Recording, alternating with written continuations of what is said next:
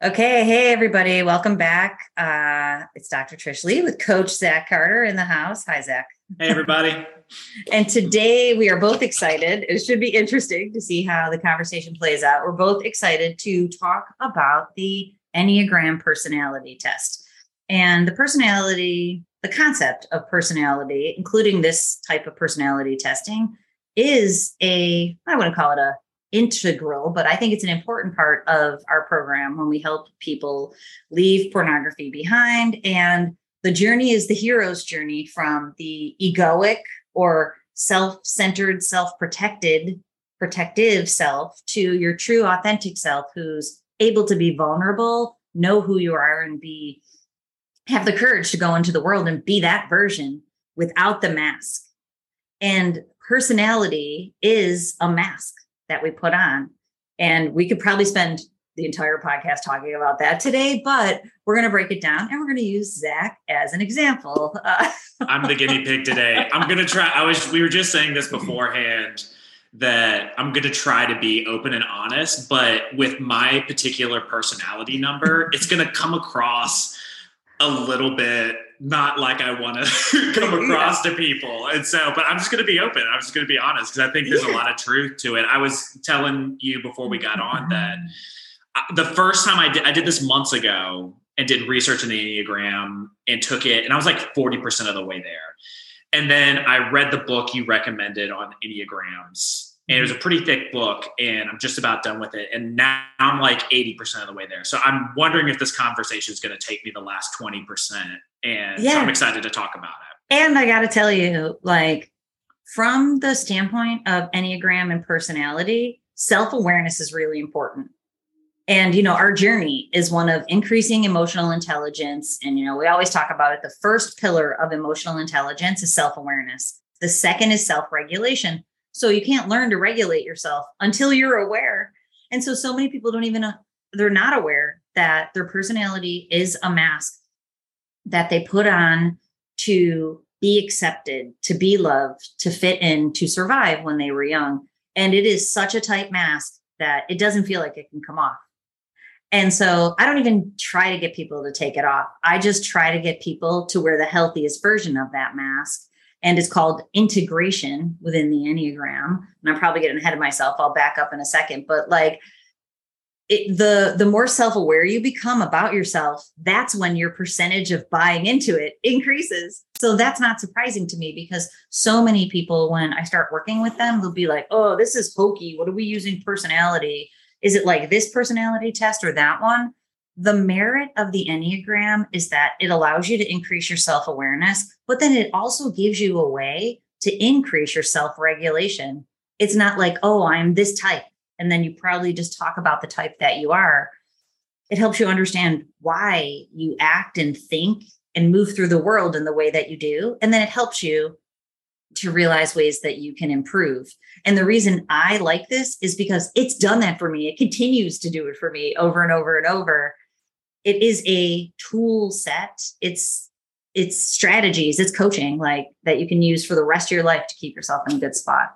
Right. And the and the thing about it and I think what we're trying to do with this video is that the Enneagram is both simple and extremely complicated. And it's it's nuts. And that's why it took me usually I, it doesn't take me forever to like get a concept, but this is something I've been chewing on for months essentially to yeah. like better understand it. And so it really doesn't just stop with taking the test, finding out your number, and you're like, okay, that's interesting. It's really about seeing how it applies to all the different areas of your life. And I'm, I'm starting to see that for sure. Yeah. And, and, and you're right. And for this episode, what I want us to do and you and I talked about this a week ago, actually. And we, as we started to talk about it, like, we need to record this so other people can understand it. What the goal for me is to take the complex and make it very simplistic for people to get started with it, not overthink it, figure out its first utility. And if you never go past the first utility, you'll still be in really good shape if you learn how to use it in this way.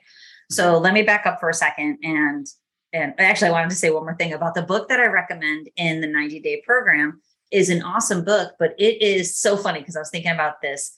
It's a very, I'm a five, I'm a type five. I'm a thinker. Um, you know, I like to know things. So the first book that I recommended really is one for the thinker.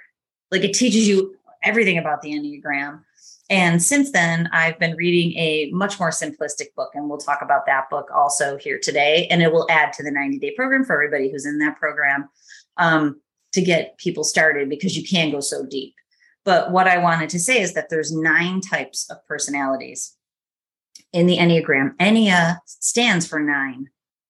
So there's nine different types of masks that people have learned to put on to help them to be able to feel confident, safer, more secure in the world.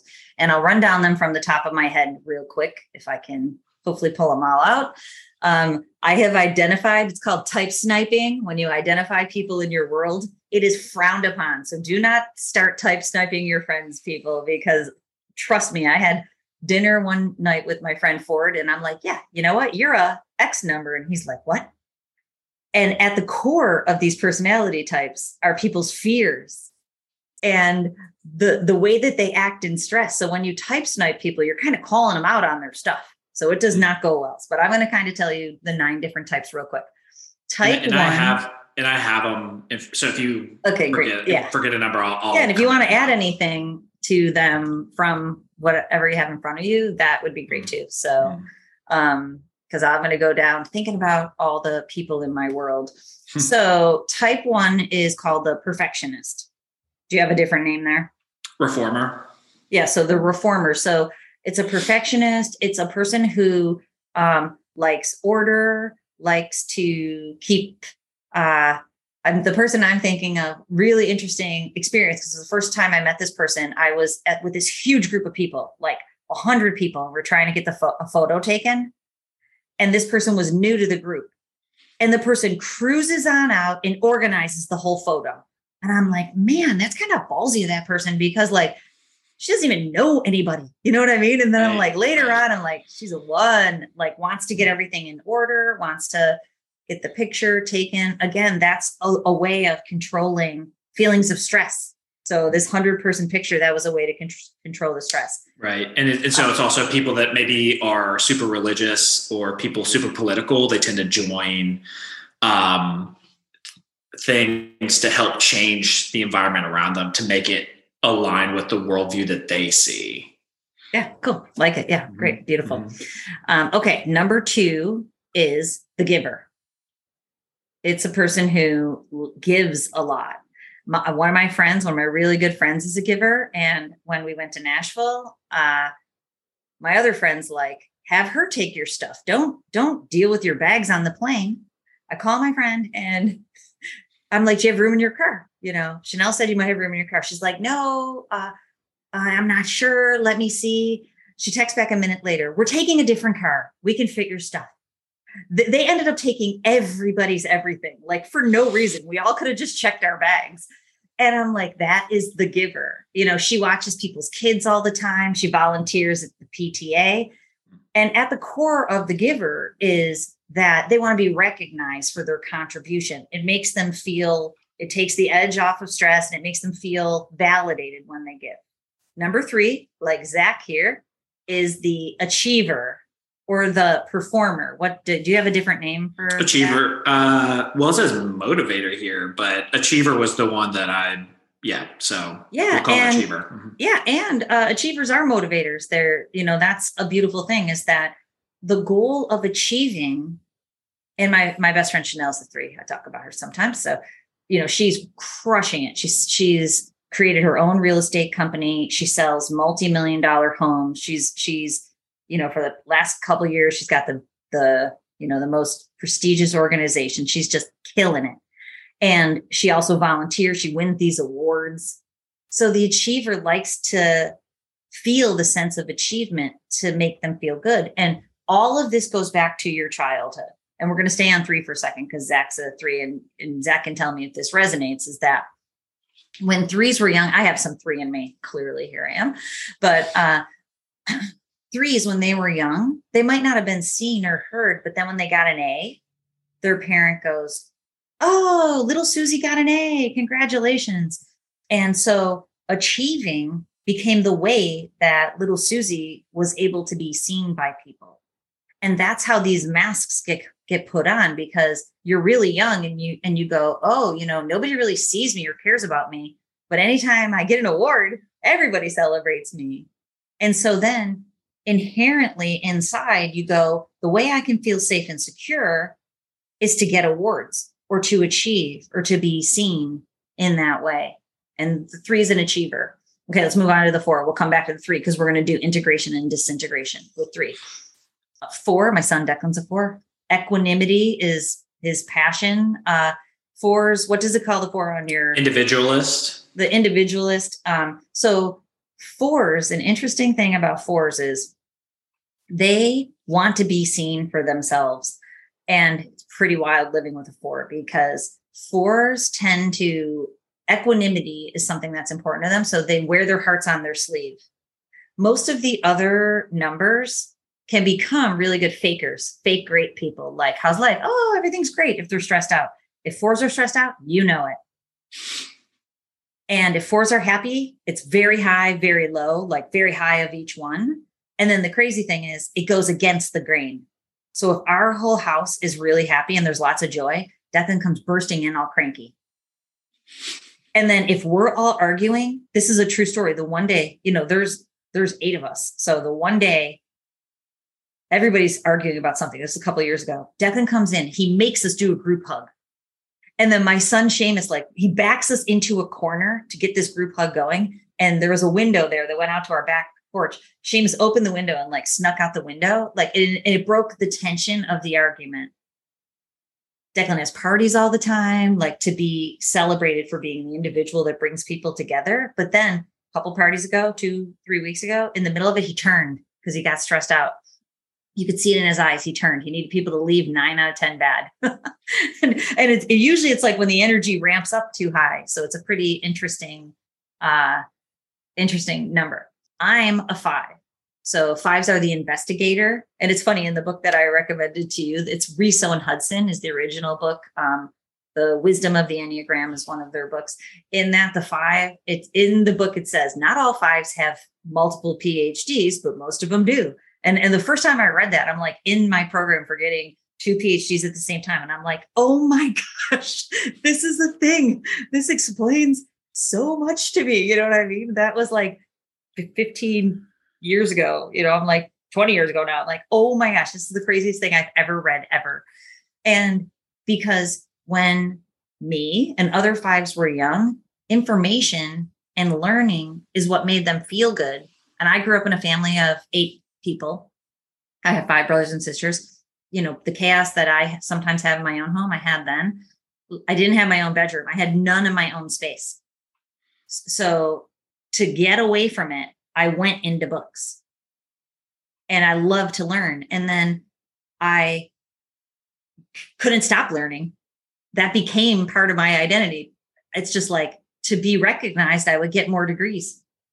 I'd get more certifications. I'd I'd know more about people on any subject. And that made me feel good about myself. And so it's well, totally wild.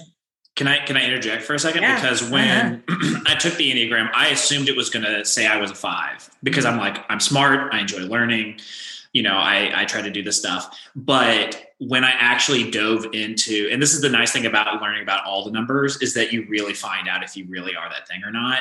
Mm-hmm. And it was like, yeah, fives will just learn Egyptian hieroglyphics just for the sake of knowing Egyptian hieroglyphics. Mm-hmm. I'm like, mm-hmm. that's stupid. What do you get from that? and like, I realized in that moment, and you've even talked about, it, you're like, man, when I take a break, I just need to read some research papers. And I'm like, what? Why would you do that? Totally. And, you should see the research papers I'm reading right now. They, I have two or three of them on that screen. Mind blowing. Right. But because I'm the achiever, it's about what do I, what do I get from this? So like, me diving into this book is a sense of accomplishment. Yes, I fin- it's about finishing the book. Yes, I want the information, but it's also more about like I want the satisfaction of saying I finished this big book, and like and I'm like, oh, that's the achiever in me. It's not like I get prestige because I'm because my learning can help other people. I I can present myself as smart, uh-huh, uh-huh. and that's where I get, and that's essentially what it is. And so I think people can get their number when they hear a thing. They're like, oh, I'm definitely that. Yeah. But sometimes you're not. Sometimes well it's like, pretty it, it totally and it's pretty interesting for me because i'm like the opposite i love to give people the information then if there's too many people involved on the other end i get messed up like, what like- do you mean by that? like uh you know an achiever wants a lot of people to recognize what they're doing Mhm. like i want to know stuff and help other people know stuff Right. Mhm. because that's me being that talk about integration that's me being a healthy five but then like so like for example with the youtube channel you know so like my i just start presenting things on my youtube channel because i want the world to know but then when there's a lot of people commenting back to me i'm like oh my god there's a lot of people on the other end of this thing. So that's like it's like the opposite of achieving. I just want the world to know it but then like if it's recognized too much it kind of messes with me it messes with my energy where you know what i mean? Like Interesting. it's and i and i used to be more of an achiever when i was younger but then i kind of shifted more into this five and the point is like i am the happiest place for me is in front of my computer learning stuff with nobody even having any idea about it Mm. and That then i'll go down and to torture my husband with like dude you would never you would not believe this german study i just read you should see his i just i just told you how i was talking to my husband i'm like dude in the book i was just reading and you could see his like eyes roll back in his head. Well, and so and so with me being the achiever, me looking at the investigators, I, or uh, um, uh, yeah, being looking at the intellectual aspect. You know, I look up to a lot of guys who are smart, who are intelligent, who probably fall into this category. But I look up to them because they receive prestige for this intelligence. So I want to have that intelligence in order to receive the prestige. And so, Mhm. yeah, it was interesting like- when I saw that. Yeah. And for me, listening to people, knowing they know what they know at the level that they know it, that's super exciting for me. Like when I hear and I know someone knows something so in depth that I love that, like that sense of that. Okay, let's move on. Number six is the loyalist. And so, like, an easy loyalists are into planning. Planning's a big thing for loyalists. Um, what does it have for the description? The quick and easy. Does it have a Oh. I don't, I don't, I don't have it. I just had the, um, okay, yeah. So um Yeah. so loyalists they uh a way of describing it is that when they're in health they do a lot of really healthy planning. Plans make them feel secure. Plans a major major thing. When they disintegrate it's doomsdaying. Fear is a is a, a big piece of an unhealthy six. And so they're very loyal. They will be there for you and then plans that's something. So if you're a planner you probably have some six in you. Right. Because you, are- because when you commit to something, you commit. Yeah. Yeah. And that's why all the planning comes up beforehand because once you're committed to someone or something, it's like you're there. And so Yeah. you, you got to And, know like, what you're my- committing to first. my daughter Fiona is a six. So I I have kids like my son Declan's a four. My daughter Saoirse's a three, and she's only 11, but she's definitely got three in her. Um, my daughter Fiona is a six. And so like when she gets all stressed out, she doubles down on plans. And I have to get her to sit still for a minute. Planning stuff and with her friends and and it's like it's a stress response. And so when we're talking about here, disintegration is a stress response. And then when you integrate, you keep yourself in a healthy place where you make plans, you you do them, you don't need to overly plan. And plans tend to be a, a big thing for a lot of um, and another one of my friends, like he'll plan healthy things when he's in a good place. And then the funny thing is like when he's stressed out, it's like zombie apocalypse planning. We're all moving to a bunker in wherever, you know what I mean? Like literally. in it's like, whoa, Wyoming. you, and you yeah, can see him, you can see his health, emotional health flip flop. Very interesting.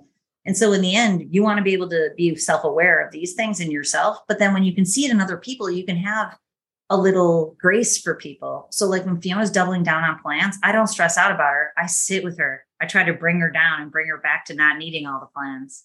When Declan's cranky, last night at 11 15, he sent a text out to the group. It is literally hysterical. He likes the scrubber in the holder in the sink, but he never unloaded the dishwasher yesterday. So the sink was all jacked up and the scrubber was at the bottom of it. He sent out, we have a group text called family. He sent a group text out on the family saying that he can't use the scrubber because it's buried. Like that is just so funny. So when he sends that text out, I know it's just because he's he's moving away to college next week. He's stressed out. So I'm going to deal with a bunch of weird scrubber stuff for the next week. And it's my job to keep him from letting that stress get to him. And he earned his Eagle Scout yesterday. Amazing. So proud of him. That's great. Like, mm. so it was a big day and it's very big changes. And, you know, so anyway, so Fiona's a six. My daughter Ava's a seven. I haven't mm. seen her in six months because sevens are the enthusiast. They get out into the world and they will escape pain at all costs. They go and do as many exciting things. They are pleasure seeking to offset pain. They don't want to have any part of pain because pain doesn't resonate with is is not something they deal with well. And just going to continue to do exciting pleasure seeking things is a seven. And we work with, with some sevens in our group. One gentleman in particular is like, I'm a seven. Like dying here. I need to get out. And, you know, so that's, and again, integration, disintegration. Um, eights, hmm. my hubs is an eight. My son, Seamus, we always tell him he's a secret eight because he doesn't have t- the total tendencies, but I know he's a secret eight. And because I said to him the other day, I'm like, Seamus, you're a secret. He goes, he goes, if you say the word eight, I'm going to go ballistic on you, which is an eight's response, which is so funny. And eights are called the challenger. And so, like, they default to anger. Vulnerability is very difficult, but they're leaders. They tend to be leaders in health. And when they disintegrate, they're angry people. And uh, my son Seamus, he's funny. He has this angry voice that he just does for sport. He's like the Hulk. His secret is he's always angry. and like it's just his way of dealing with stress, like just using this angry voice. I'm like, dude, don't use an angry voice. Like even when he's being funny and saying funny things, it's with an angry voice, right? Mm-hmm. Mask, man, mm-hmm. interesting. Mm-hmm. And then nine, my bonus son Connor is a nine. Uh, it's the peacemaker and the peacemaker will keep the peace. So in times of stress, especially, they double down on keeping the peace. And two interesting stories about Connor. My husband was giving me the business uh, a couple months ago. Connor lived here, and my husband's giving me the business. And I basically said to him, "You will not be giving me the business like this in the middle of the kitchen." And he's just, you know, being an eight an angry little eight that day. And eights respond to strength. And I know that. And talking about the Enneagram, like they respond to strength. So when I look him in the eyes and I'm like, you will not talk to me that way, he, it changes him, it shifts him into a better version of himself. So I have to muster up the energy to do that.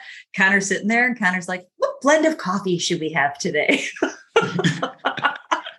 He's like, who's into the Sumatra? Anybody want hike? I'm not kidding. This is true. Like it's just trying to, and like, and, I, we weren't even arguing anything. It was just mm. one little thing where he's starting to give it to me, and I'm like, I'm not. Mm. But it was conflict for 30 seconds. Mm. But I wasn't emotionally. We're not yelling at each other or anything. I'm like, you will not talk to me that way. Do you understand?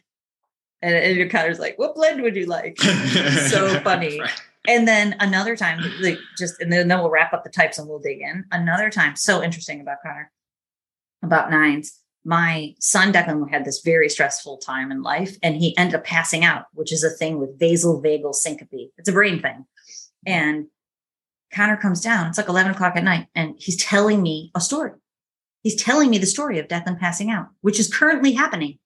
But he's telling me this in this leisurely way. I'm like, this is right now. And he, and like, but just his way of processing the stress of his brother passed out upstairs is to tell it to me in a story mm. because it's very stressful. I'm and I'm like, you know, I'm getting into bed. I'm like, I fly up there. You know what I mean? Like, yeah, yeah, yeah. I go into full blown stress response. And like still to that to this day, that like the storytelling kind of blows me away because that's just a stress response. Of course, he should be going, trash, dad. You know what I mean? But instead he's going, you know, you not believe what's happening right now. So these nine types, it's the way that you deal with stress in the world. So let's use three as an example. But I wanted to tell people, and if you're listening to the podcast, um, we always record the videos and put it on YouTube. I'm going to show you. Did, did you see this book, Zach? This is mm-hmm. the newest book that I've been reading. It's no, called The Enneagram Guide to Waking Up.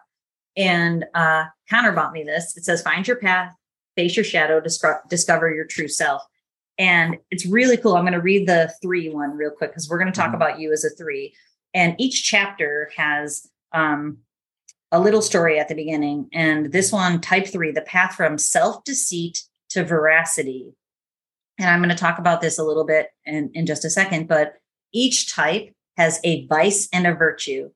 And a vice is the thing that keeps them stuck in disintegration. And then as they integrate their personality and become emotionally healthier, it moves them to their virtue. And for three, it's the path from self deceit to veracity, which is truth seeking. And this is, and we'll see if this resonates with you. Once upon a time, there was a person named Three. She came into this world as a naturally emotionally child, and she was always completely true to her sweet emotional nature. Everybody could see that she had a very pure and authentic heart. But early in life, Three saw that she was praised for what she did, not for who she was. Everyone around her got very excited and happy when she successfully completed her homework or did a trick in gymnastics or won a game. But when she expressed her true emotions, when she felt sad or disappointed or hurt, no one paid any attention to her at all. She felt lonely and scared when no one recognized her or cared about what she expressed from her heart. People seemed to like her when she accomplished things, but they acted as if she didn't exist when she was just being herself. And then it goes on to talk about like how lonely it feels to be by yourself and that when you achieve you're actually like like a chameleon she could change her outward appearance depending upon whom she was with and the situation she was in Mm.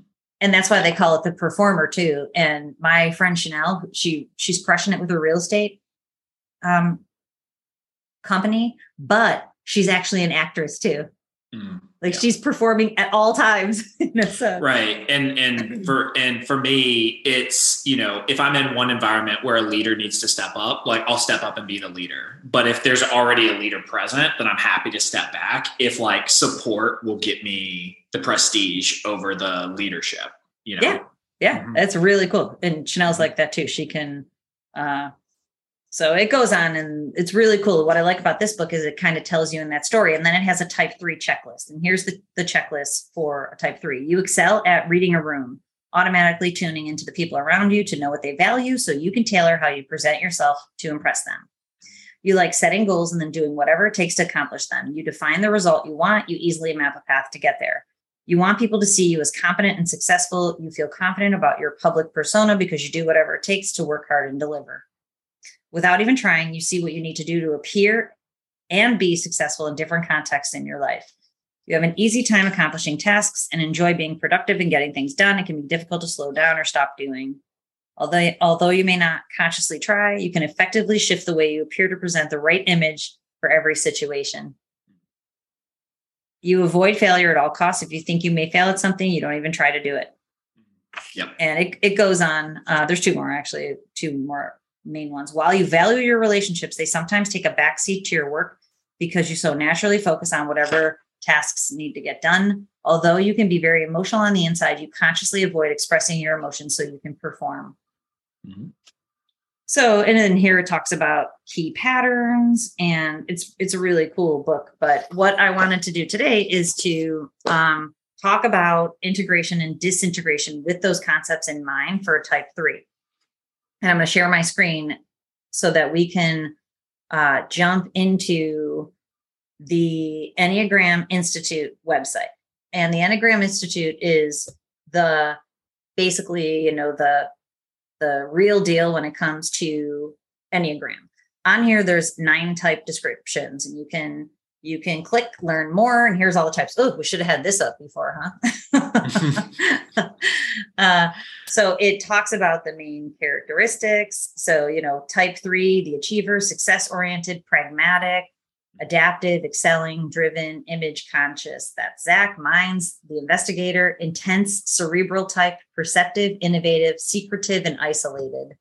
and uh, and I'll say I've taken a few different personality assessments. I took one called the Strengths Quest test, and one of the so one of the things that it says was a strength was what it called winning others over, which means I like to meet people and get them to like me immediately. And adaptability was another one, and Mhm. that's what this is. And so it's interesting that across these tests, it, it, it solidifies a lot of the things that the Enneagram is saying.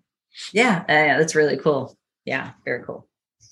Um, and then yes, Yeah, perfect. and- so the health, the healthy levels. So the levels I wanted to dive into because I think the difference between levels of development and the integration dis- disintegration is very confusing. This is probably the most confusing part of the enneagram. So I would love. yeah and this is this is the thing that i want people to focus on so if you're listening this is the coaching strategy for today so get your journal out and if you're watching the video what i did was i went to enneagraminstitute.com i'm in type 3 right now because we're going to do zach.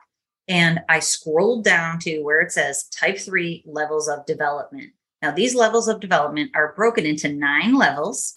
So we got nine types nine levels. The nine levels are broken into basically sections of three. So we have the healthy levels, one through three, average levels, four through six, and unhealthy levels, seven through nine. Basically, every single level down at nine disintegrates into addiction. And it doesn't say it here, but most of them do. They they disintegrate into mental health disorders or challenges and addiction. and we'll talk about the three in a second, but the goal for disintegration and integration is to recognize what you actually need to do in your you your particular individual life to stay at level 1 2 and 3 ideally level 1 but obviously that's a big challenge but to stay in the healthy levels. And then i call it a fault line. You know like if you if it was an earthquake the fault line is where you are disintegrating into unhealthy levels and to recognize those actions in your own self. So let me just talk about, I'm going to read them to you real quick. In the healthy, unhealthy, and in the average levels for three, and then we'll talk about it with Zach. So level one, at your best, you're self self accepting, inner directed, authentic, everything you seem to be, modest and charitable, self deprecatory humor, self depreciating humor, and a fullness of heart emerge. You're gentle and benevolent. Level two is self assured, energetic, and competent with high self esteem. They believe in themselves and their own value. Adaptable, desirable, charming, and gracious. And, and number three is ambitious to improve themselves to be the best they can be, often becoming outstanding, a human ideal, embodying widely admired cultural qualities, highly effective. Others are motivated to be like them in some positive way. So those are the top three levels. Basically, at the three levels, you're ambitious, but you're doing what you're doing because you want to do it yourself internally, inner directed, self accepting. You're energetic and you're full of high self esteem. So, one takeaway right now is when you're at your healthiest levels, you're being true to your authentic self. This is emotional intelligence. This is like times of thriving. You know how I talk about thrival and survival? Thrival is at the top three levels. So let me stop there, Zach, and ask you do you know what that looks like in your life? Like, if you had to describe, if you could tell me one way that you know you're going to stay, like every day when you check in with yourself, you could go, Yeah, I'm at level three because I'm doing this, that, and the other thing. Wh- Yeah. What would, Yeah, so currently, you know, I'm uh, in my master's program, and so you know, if I'm doing the work that that needs to be done, um, you know, we talk about journaling and setting your goals. So usually things like a couple. I usually have a couple hobbies, and then a couple like professional and school stuff. And so, like, if I'm like playing drums and I'm uh, exercising. So the more I fill my day with the things that I find important and actually do the things, are days that I find uh, a, a lot of enjoyment. yeah and that's self, that's self care and self-love because i Mm-hmm. also was going to point out that when you decrease in the levels it's fear you're moving into fear-based action when you're up at levels one two and three you're acting out of love for yourself that extends out to others as love for others but it comes from you're filling your cup up and then your cup overfloweth to everybody else extension that extension. So at one to three, you're doing what you need to do for yourself and it extends out. People feel that. And then people are motivated and inspired by you. And so, like in your journal, if you're listening, and and Zach for you too, your exercise is write down what levels one through three look like for you. Chunk it into when I'm at my best, when I'm at my healthy levels, this is what my day looks like. This is what my week looks like. These are the things I say. Because I'm going to give you some examples from myself in a minute. Mm-hmm. These are the things I say. And listen to this one. These are the things I feel. Stop and feel what you feel. If you, if self awareness, we're talking about like, okay, like I feel so excited to do my work today. I feel inspired. I feel it coming out of me. Does it feel like love for self and others, or does it feel like fear? Because if it feels like fear and anxiety or anxiousness or depression, you are definitely down in the unhealthy levels. And now this is tricky. Like, actually, I heard it um, somewhere the other day. Can't remember where, but when I think of it, I will tell you. Um, where it's like, you know, it's not how healthy of a person you are, it's how healthy of a person you are at any given time. Because stress is the thing that will knock us into the lower levels. Okay, so let's talk about the average levels. Average levels are levels four through six. Level four, highly concerned with their performance, doing their job well, constantly driving self to achieve goals as if self worth depends on it. Terrified of failure, compare self with others in search of status and success, become careerists, social climbers, invested in ex- exclusivity and being the best. Level five, that's level four. So that's just one level into average, but you can see now you're externally validated instead of internally. Level five is become image conscious, highly concerned with how they are perceived, begin to package themselves according to the expectations of others and what they need to do to be successful, pragmatic and efficient, but also premeditated, losing touch with their own feelings beneath a smooth, smooth facade. Problems with intimacy, credibility, and phoniness emerge. So now you're getting to be a phonier version of yourself. So maybe in these levels, authenticity might be something that, you know, sparks some thoughts. Level six, want to impress others with their superiority, constantly promoting themselves, making themselves sound better than they really are. Narcissistic, with grandiose, inflated notions about themselves and their talents. Exhibitionist, seductive, as if saying, Look at me. Arrogance and contempt for others is a defense against feeling jealous of others and their success.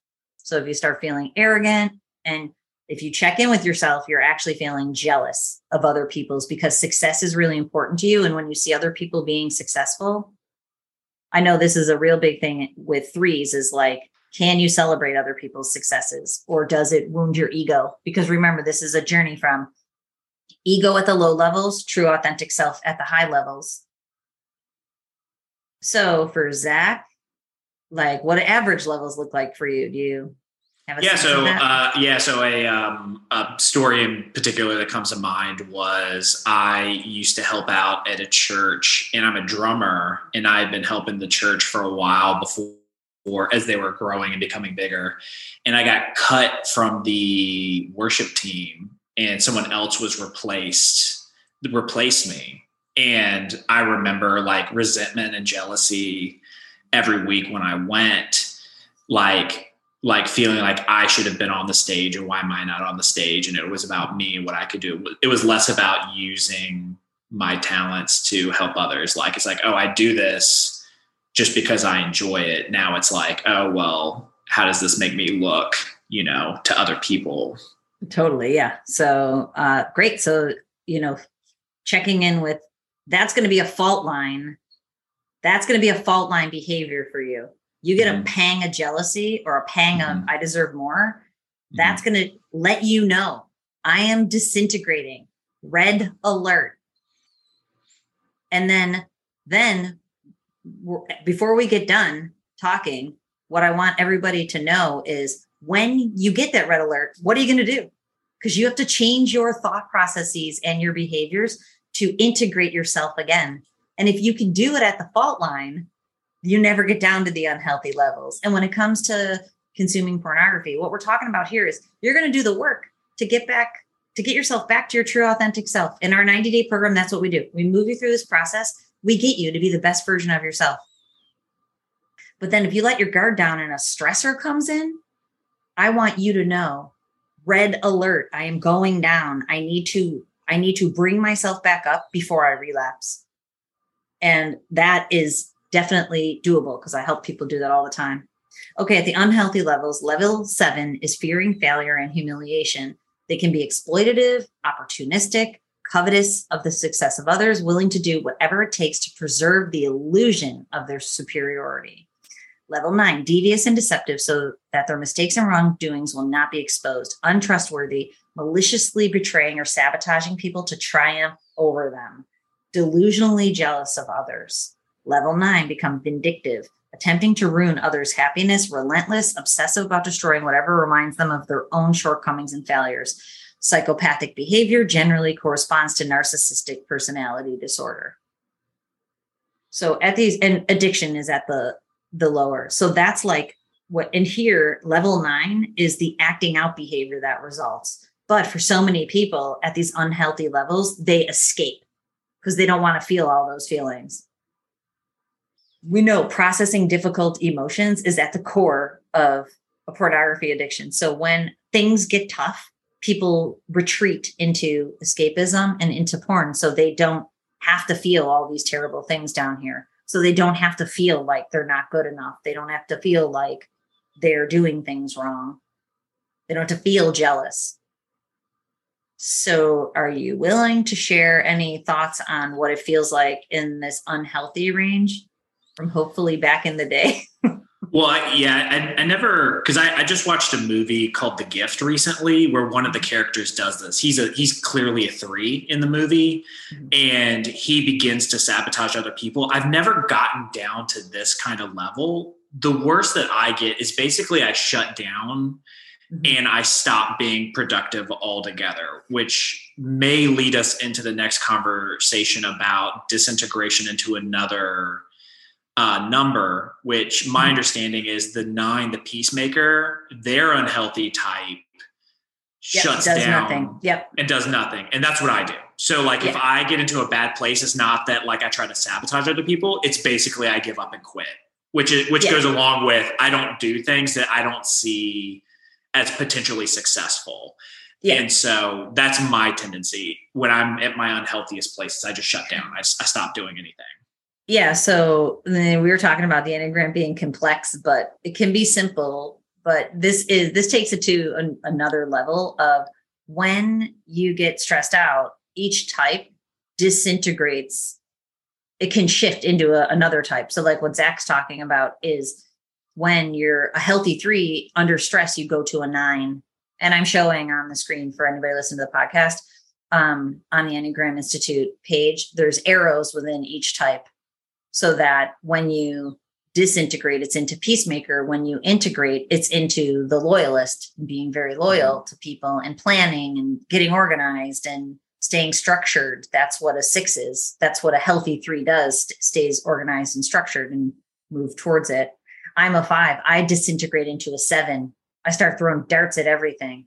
And it's a major red flag for me because I don't disintegrate all the way down into uh, psychosis what I do is I just start doing one of everything. like everything sounds good. You're less focused. Everything sounds good. And I'm like, yeah, let's do that. Let's do this. But when I'm when I'm in health, I go to eight. I go to strength and confidence. Leadership. Because because fives are in their fives are in their head. So when I'm in a healthy way, I take everything I know and I get out into the world and I take charge and I help people with the stuff that I know. So that is how you can use the arrows in each type and then going back to the passion and i don't remember if they have it on this let me just look and see. Uh, on this page it doesn't have um, the virtues and the vices but like i was talking about in this this book the enneagram guide to waking up when you figure out what your vice is opposed to what your virtue is you want to stay in your virtue because it helps you to avoid. The vice is always out of fear the virtue is always out of self love. So, for, and maybe I don't know if that makes sense to you in terms of, you know, what this book says about a three. It talks about self deception versus veracity. And self deception is like, you know, out of fear, it's kidding yourself. Like in here, what it talks about in the levels is it's kidding yourself about your importance and, you know, devious and deceptive so that their mistakes and wrongdoings. It's like uh, you know self deceit that that inflating your thoughts about yourself that's the narcissistic piece and and it, covering your tracks in terms of the things that you're doing to stay in that place versus veracity is being your true authentic self and having the courage to go out there and just keep being yourself yeah, and with the fears, the the fears of the three, we talked about this. It says of being worthless, and I guess the the way I phrased it in my head, and you said it's essentially the same thing, was that my biggest fear is not reaching my potential. That I have all this potential, and that I shut down and I don't don't go and reach for it. Was essentially the what we were talking about. Yeah, absolutely, absolutely. Mm-hmm. And for me, you know, I can talk about mine more personally for me, my virtue as a five is non attachment. And my vice is is avarice. It's actually holding on to things. And avarice isn't greed because avarice is is mistaken to be greed a lot. I start talking about time. I never have enough time. And energy is a thing for fives. And fives don't fives protect their energy because being with other people is very draining for them. And they feel like they have to protect that energy because the energy is best used learning stuff. Mm. and so it's an interesting thing because i definitely feel that. Like i say i've said it on this podcast lots of times where my husband has to drag me out. Of course once i get out i'm glad to hang out with my friends but like i'm really just the happiest at home reading a book. He's going to a conference. He's like i really want you to come. And i'm like if i'm in the room i'm the one who's I'm the social butterfly who's got the room going. Um, but I'd rather be by the pool with with three books. mm, mm, and he's right. like, "You might be bored." I'm like, "No, I won't. I'll be by the pool with three books after I work the room." you know, so uh, and you know that's just non-attachment is I learn all this stuff and then I can share it.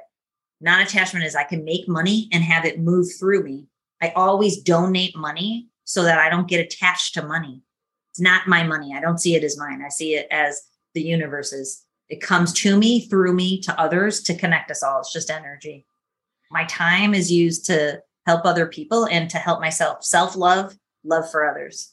Mm. So, can I get one more clarifying question then? Mm-hmm. Um, uh, j- just to make sure. So, in as, as much as you could summarize it, what is the difference between the levels of development and the integration disintegration. Because you're saying like hey when you're not in a good place here are the things you're doing but then also hey if you're not in a good place you go to a different number. And so I yeah so for right now i would just stick with the levels of mm-hmm. health as integration or disintegration. Mm-hmm. i wouldn't even worry about which other type you shift to. I would even though that is super cool but for right now a first level in terms of integration and disintegration is you go to the Enneagram Institute website. You you can take a paid test there, or if you go to Truity, T-R-U-I-T-Y dot com, they have a free test there, and it'll give you a pie chart of the numbers that you are in terms of the highest percentage to the lowest percentage. It's very cool. And then go to Enneagram Institute and look at those nine levels of health. And within each section, one through three, four through six, and seven through nine, write down what your behaviors, your thought processes, and your feelings are in each of the healthy, average, and unhealthy levels. Because that is disintegration and integration. Disintegration is you were at level two and now you're going down towards level nine. The integration is you're watching porn every single day. You're just escaping because you don't want to feel any of those ugly feelings down at seven through nine you stop watching porn, you start our 90 day program, and you start going up. Now you're at level eight, seven, six. Your life's changing. You feel better. You feel more confident. You're, you're less worried about what people think about you. You start the project, you start the side hustle you've always been wanting to, and you start making some money. Now you're up at level three. You're, you're running your own business and you're feeling really good. But then you see your best friend from high school and he has a similar business and he's making twice as much as you and he's working half as much. Now you're at level five because that is so stressful. And so now you, now the call of porn is calling you back because you're starting to feel jealous because it you cannot believe your friend goes on vacation once a month to the Bahamas. And you're like, I haven't been on a vacation in three years because I've been building this side hustle. Mm-hmm. And so then you're worried about what he's got going on. And you're like, I got a good idea. Maybe if I just go on his website and I rip off everything he says and I put it on my website, I'll get more business. That's mm-hmm. deceptive. And so now you go to yourself, oh my gosh, I'm so worried about what he has going on. I'm no longer worried about what I have going on. Mm-hmm. Then you go, forget him I'm doubling down on what I want to create in my life. And as part of our program, we have people go through goals in many different areas of their life and figure out what they want. And then when you're setting out to create your goals, not your ex best friend's goals, it's really tricky though, I will tell you, because like, you know, when Chanel rolls up and she just sold $12 million of houses this month, and I'm like, damn, why did I sell $12 million of anything this month? I do, right? Right. Well, you and come then, on our side of the achiever and then maybe you would. well, then, exactly. But but then, you know, like every time, and I love Chanel and hopefully she doesn't mind me sharing her stories, you know, because she'll say it too. She's got, you know, contracts to put in and she's working so hard and like, you know, twice as hard as I am. But at this point in my life, I have six teenage, you know, I've got six kids. You know, five of them are teenagers. So to myself, I play this game where I'm achieving what I'm achieving, but I'm also showing up for all this parenting too. Our goals are different. That's the point. So I have to remind myself I'm achieving what I want to in the parameters that I want to. Then I'm raising in my health again because I don't have to. I'm not jealous about what she has going on. I'm psyched for her. It gets me back to like, thank God she's crushing her dreams and thank God I'm crushing mine. And I want everybody else to crush theirs, even if they're different. And then that raises your health because I'm like, eyes on my side of the street. You know, I'm not worried about what other people have going on. That's how you use the levels of health for integration and disintegration. And if you do want to, to look at the chart and figure out which number you go to in stress and which one you go into health, it will also show you because that's part of my fault line. When I start throwing darts at stuff, I've got to figure out how to get myself back to focus because I go to seven. Everything looks good. And then I pull myself back to more of an eight. I take charge of my life and I go do the things that I want to. And for you, it's like get off the couch, stop making peace and get organized, get towards the six and double down on structure and planning and get back to the life that you want to create. And it's really powerful. I help people with this exercise all the time and it blows their mind when they do it. Mm. And hopefully it's convinced you. I, I'm, I think I think I'm I think I'm 95. percent I got to just go chew on it for a little bit. And uh, yes, yes, you've con- and you've and I know. I know you had a question, and I know we shouldn't be going into it, but this is the last thing: is that on this page it shows the compatibility with other types. So if you're in a relationship, figure out do you know what type your wife My is? My wife's a two. Mm-hmm. She's a two. She's a giver. Mm-hmm. So like it will tell you if you if you click on two, it will you can read this. I'm not going to read through the whole thing, but mm-hmm. it will tell you what each type brings to the relationship and potential spots or issues. And it is amazing. I hope you find this exercise as amazing Mm-hmm. because mm-hmm. it is super cool. And it's, I'm going to just go to mine real quick because it is pretty wild. I'm a five and fives and eights, my husband's an eight. Fives and eights are highly compatible. And it'll say here, hopefully it'll say it because like fives and eights are highly compatible because fives are in their heads a lot, eights are very body oriented. So, like, I pull my husband into his head to figure stuff out and he pulls me out of my head into the world. Mm. Like here it says, Enneagram fives need to be more identified with their body and with their instinctive energy. They need to be more engaged with the practical world and feel their own sense of power and capacity. They can learn these qualities from eights. On the other hand, eights need to be more thoughtful and aware of the impact of their actions on themselves and their environment. They need to know more and to think of consequences. We totally do this for each other. And like, I didn't even know that was a thing until I read this that, you know, then this is so wild. Potential trouble spots or issues when both fives and eights are in stresses, they are in gridlock. So when we're both stressed out, which thankfully hardly ever happens, we totally have this yin and yang. If I'm stressed out, he's in a really good spot. He can bring me out. If he's stressed out, I pull him out. And basically it says the biggest problem is that in the lower levels, these two separate separate physically from the other and any real communication ceases to take place. Lower functioning fives tend to lose respect for anyone they judge to be irrational, destructive, or out of control, which an eight does, you know. The storminess and threats of unhealthy eights terrify fives who must physically leave to feel safe. So that's why, like the story of me in the kitchen, I've taught myself if he starts to throw, you know, angry shade at me, I I used to bolt because it's fight, flight, or freeze. Mine is flight. I learned that as a five. Hmm. Eights learn fight. So if he's stressed out, he yells at me.